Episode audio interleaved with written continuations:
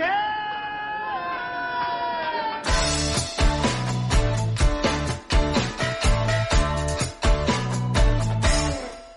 客官来了，您呢？说是嬉笑怒骂，京字京韵，老北京字里行间，品茶听书，逗你笑。本节目呢由喜马拉雅 F M 独家播出啊，感谢您收听老北京茶馆。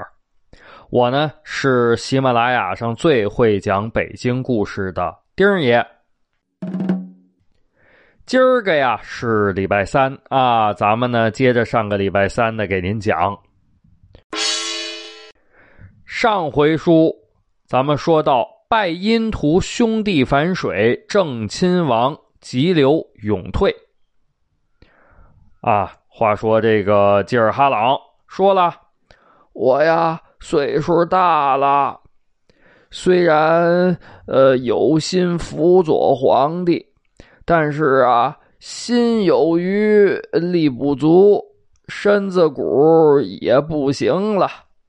我我申请辞职，我我不当辅政大臣了。好家伙，这满朝文武听到这个，一下子就乱了。哎，这怎么回事啊？是啊，吉尔哈朗说不当辅政，那不当辅政，那不当怎么办呢？辅政大臣都辞职，摄政王啊！ 哎呦，就互相交头接耳，这这这怎么回事啊？这昨天还好好的，今儿个就辞职了，看着也不像身子骨真不行啊！我听说这这这吉尔哈朗大人还还骑马打仗呢，骑马打猎呢。就在这个时候啊，多尔衮俯下身子，向着九岁的福临低声说了几句。 啊，我主啊，这这这啊，那到底儿多尔衮和福临说了什么了呢？吉尔哈朗又落个什么下场呢？您别着急啊，咱们呢老规矩，我呢给您沏上一杯茶，您听我慢慢的白话。多尔衮。 啊，听到这个吉尔哈朗主动辞掉辅政大臣的职务，很开心。啊，这少了一个竞争对手啊。但是呢，多尔衮自己个儿也是辅政大臣，咱不能说一个辅政大臣把另外一个辅政大臣啊这个辞职给接受了，行了，你就辞职吧，挺好的。这不行，这个两个人是平级。 于是乎呢，哎，多尔衮在小皇帝福临耳的边上轻声耳语几句。小皇帝福临呢，清了清嗓子，说了：“呃，呃准奏。”得了，哎，要的就是这个金口玉言。吉尔哈朗呢，赶紧着磕头谢恩啊啊！老臣吉尔哈朗，呃，谢我主万岁万岁万万岁！啊，那关于吉尔哈朗后面又怎么样了呢？咱们暂且按下不表啊，说说多尔衮。 话说早朝散去，文武大臣稀里糊涂稀里糊涂都走了。 可是呢，这多尔衮呢没走，为什么呀？那吉尔哈朗辞去辅政大臣，这这只是多尔衮一盘大棋中的第一步啊！多尔衮这盘棋是一步接着一步，一步挨着一步，步步连环，步步紧逼。所以呢，散朝之后，文武大臣都走了，多尔衮没走。 小皇帝福临一看多尔衮没走，那自己也不敢走啊，赶紧问啊啊，皇叔父不知有何事情还不散朝？万岁！先皇死后，两位大臣辅政，有事情也好有个商量和照应。现在济尔哈朗老迈年高，辞去辅政大臣。 多尔衮恐单人独骑，孤木难支，还是再有一位辅政大臣好一些呀？那这个福临呐、啊，才九岁，一个小孩子多尔衮那人高马大，戎马一生，杀人不眨眼。这个福临见着多尔衮吧，他就发怵啊，就好像那个老鼠见到猫一样，从内心就嘚嘚嘚嘚嘚嘚嘚嘚啊直哆嗦。那小皇帝福临颤颤巍巍说了：“啊，呃，皇叔父，呃，可有贤德之人举荐呢？”多尔衮说了：“想时王多铎忠心为我大清，南征北战，东挡西杀，功劳卓著，是不二之人选。”谁呀、啊？多铎啊，多铎谁呀、啊？啊，您还记得吗？啊，但凡有历史知识的也都知道哈。前面呢，咱们也介绍过了，这多铎谁呀、啊？多铎是多尔衮的亲弟弟啊，同父同母亲弟弟呀、啊。啊，但是啊，咱们得说，多铎呢也确实啊，为了大清朝开国立下汗马功劳。比如说，咱们前面说的松锦大战，多铎就是一路先锋官，而且率领当时的后金军队所向无敌。小皇帝福临登基之后呢，那李自成还在那儿抵抗呢，对不对？哎，多铎亲自率军击溃李自成。当然了，这个多铎干的所有的事儿里呢，最让人心惊胆寒、最让人肝颤的就是扬州十日。啊，您问了，那丁爷，扬州十日又是怎么回事呢？您别着急啊，我呢给您续上一杯水儿，您听我接着嘚吧。啊，要说起这个事儿呢，咱就得从这个清军入关说起。话说顺治二年，也就是公元一六四五年啊，多尔衮呢颁布了剃发令。啥叫剃发令啊？就是改发型啊。因为这个清军入关之前呢，那是明朝统治啊，那明朝是汉民族啊，汉族有传统，叫啥呀？叫身体发肤受之父母，不敢损伤孝之始也。啊，就是我这个身体啊，我这个头发，我这个都是爹妈给的，那那不能随便弄啊，这是孝顺。所以呢，汉人成年之后就不剃头发。那你说这这是齁长的怎么办呢？哎，弄一个发嘴儿啊，一盘。但是呢，清军是哎满族人，满族人啥发型咱电视上都看过啊，把那个脑瓜门剃得锃光瓦亮，然后后脑勺留着，弄成一个辫子啊，就是这个发型。那为了显示改朝换代已经不是明朝统治啦，所以呢，清军入关之后，多尔衮签发了剃发令。啊，内容就是京城内外限十日，各省自诏令到达之日起算，亦限十日。官军民一律剃发，迟疑者按逆贼论斩。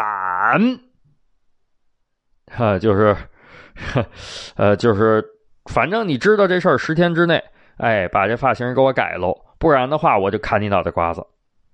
啊，当然往下传达的时候呢，有的时候没这么文绉绉啊。这个民间流传的就是留头不留发，留发不留头啊。反正您要是不改这发型，那咔嚓脑袋瓜子就没了；您要是改了这发型呢，您就保住了您这颗项上人头。啊，一边是留头不留发，留发不留头；另外一边是身体发肤受之父母，不敢毁伤，孝之始也。那这这就是针尖对了麦芒，这就干上了啊！这个时候呢，明朝还有残余的军队呢，但是已经往南边撤退了，退到了南方地区。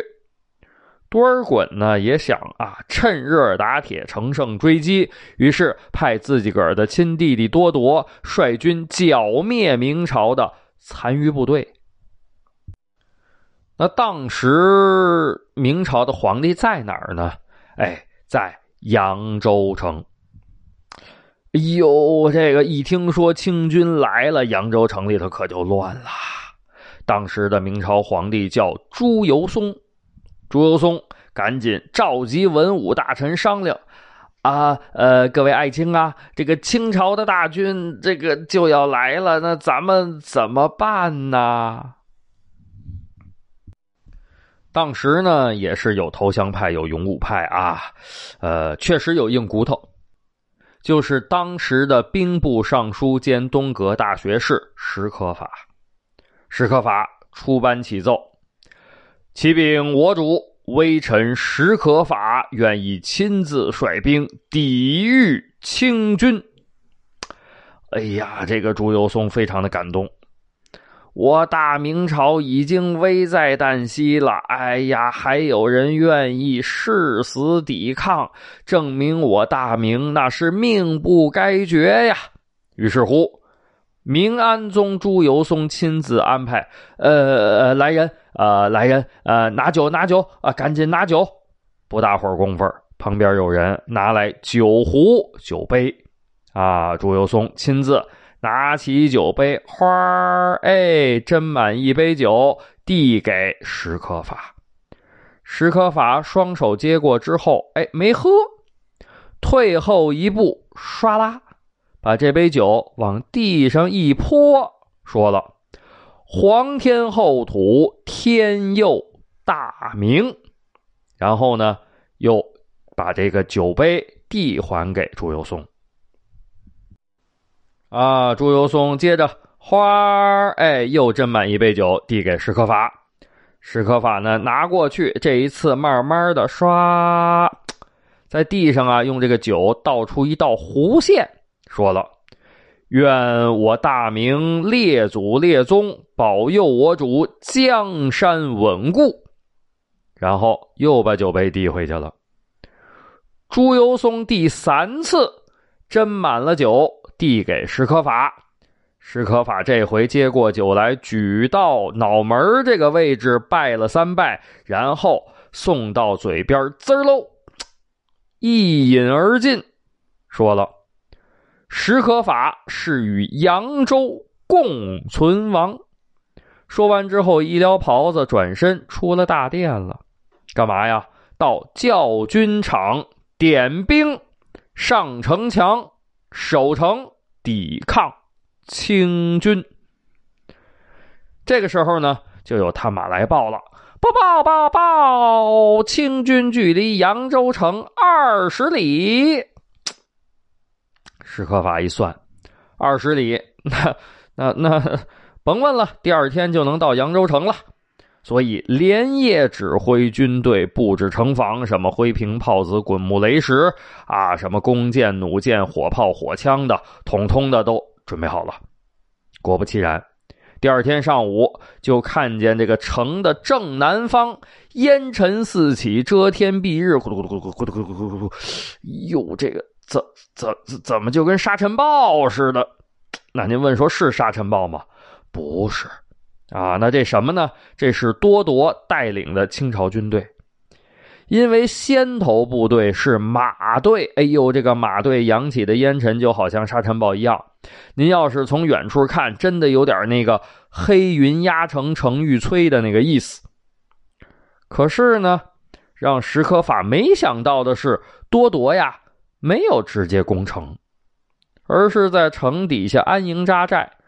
然后派出了说客，啊，说客干嘛？劝降。史可法也真可以啊，甭管您说什么，就是不投降，啊，而且安排人笔墨伺候。旁边有人啊，拿来笔啊，研得了墨。史可法呢，抄起来，挽起袖子，填饱了笔，刷刷点点点点刷刷，写了一份拒绝投降书。啊，这份书呢，呃，后来被留存下来了，啊，存在这个《清史稿》里头，叫做《赴多尔衮书》。同时呢，史可法在扬州城的西门楼，啊，这个墙上面写下了自己的遗书。这个遗书呢，呃，当时是写在门楼上的，没有纸质的版本，所以呢，没有流传下来。啊。大概其的意思呢，就是如果我死了啊，我希望夫人和我一起以身殉国，同时呢，希望有人能够将我的尸身埋在这个呃中山明太祖孝陵的边上。可是这个事儿吧，它就是这样啊，叫什么呢？叫福无双至，祸不单行。啊，就好像那个说那句话叫啥？叫屋漏又逢连夜雨，行船又遇打头风。本来这个扬州城兵力就不足啊，这一看多铎，哎呦，围城了，乌嚷嚷，黑压压一大片啊，这个围城了，这怎么办呢？这这不行啊，咱也得找活路啊，对不对？就在多铎围城的第二天夜里头，出事儿了。啊，出啥事儿呢？扬州总兵杨成祖大半夜带着手底下的军兵，偷偷的开城门，咯吱吱吱吱吱，咣啷啷，然后啊，赶赶紧走走走走，哒哒哒哒哒哒哒，出了扬州城了，啊，向多铎投降。这个事儿吧，就是这样。你说有开头有领头的，就有模仿的。第三天夜里头，广昌伯刘良佐也偷偷投降了。第四天，总兵张天福、张天禄也带着兵马投降了。结果呢，一来二去，这扬州城就剩下一万多人了。但是呢，哎，说来也奇怪，多铎这个时候啊，还是没有攻城。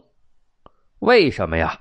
啊，一个是呢，多铎还在寻找最佳的时机；另外一个呢，是这个多铎的先锋部队啊，它是马队啊，这马队它跑得快，但是攻城呢，您靠马马是是不不不不行啊，您得有这个攻城的武器，大炮啊，工程车呀，云梯呀，是不是啊？这些武器呢，运输的非常慢，所以啊。马队先到了，但是这大炮呢还没运到呢，多铎也在等那大炮呢。啊，正这个时候，扬州城里头又出事儿了。呃，又出什么事儿了呢？就是内乱。这个时候，扬州城甘肃镇总兵李希峰还有监军高奇凤，带着手底下五千多人来到史可法了。干什么呀？兵变啊！本来这两个人打算带着军队威胁史可法投降，可是呢，就当这两个人说明来意之后，只见这个史可法往后倒退三步，手按帮簧，噌啦啦啦啦啦，抽出宝剑来了啊！剑尖往俩人一指，说了：“你们两个人如果想要荣华富贵，我不拦着，但是。”这个地方是我史可法殉国的地方，你们也别想拦着我。这李希凤、高奇凤一看，疯了，疯了啊！史可法是真疯了。本来呢，李希凤也想拽腰刀，比划比划，来点硬的。可是这高奇凤一看，史可法眼睛里头血红血红的，这这这这是要拼命啊！对不对？俗话说了，这个这个横的怕愣的，愣的怕不要命的，那别别别别别别，还是别介了，哈哈！用手拦住了李希峰，在李希峰的耳朵边上耳语几句啊，这这这这这啊！两个人带着手底下五千多人出城门投降了，啊，又投降多铎了。这个时候是清朝顺治二年四月二十三号，也就是多铎围困城池的第六天。那这个时候史可法真正能调动的军队还剩多少人呢？还剩四千多人。啊，就在第二天，也就是四月二十四号天亮之后，史可法再一次登上城墙一看，不禁得倒吸一口凉气，看到了清军的工程车和红衣大炮已然运到了，而且排不到位。这边呢是史可法的四千多人的守军，那边呢是多铎的五万大军，同时还有四万明朝的投降军队，另外就是已经布置好的工程车和红衣大炮。看来呢，这场扬州战役是一触即发了。那到底儿后来又发生了什么呢？啊、呃，由于时间的关系，咱们今儿个就讲不了了啊，没关系，别着急，下个礼拜三咱们接着这个给您往下讲，您可一准来啊。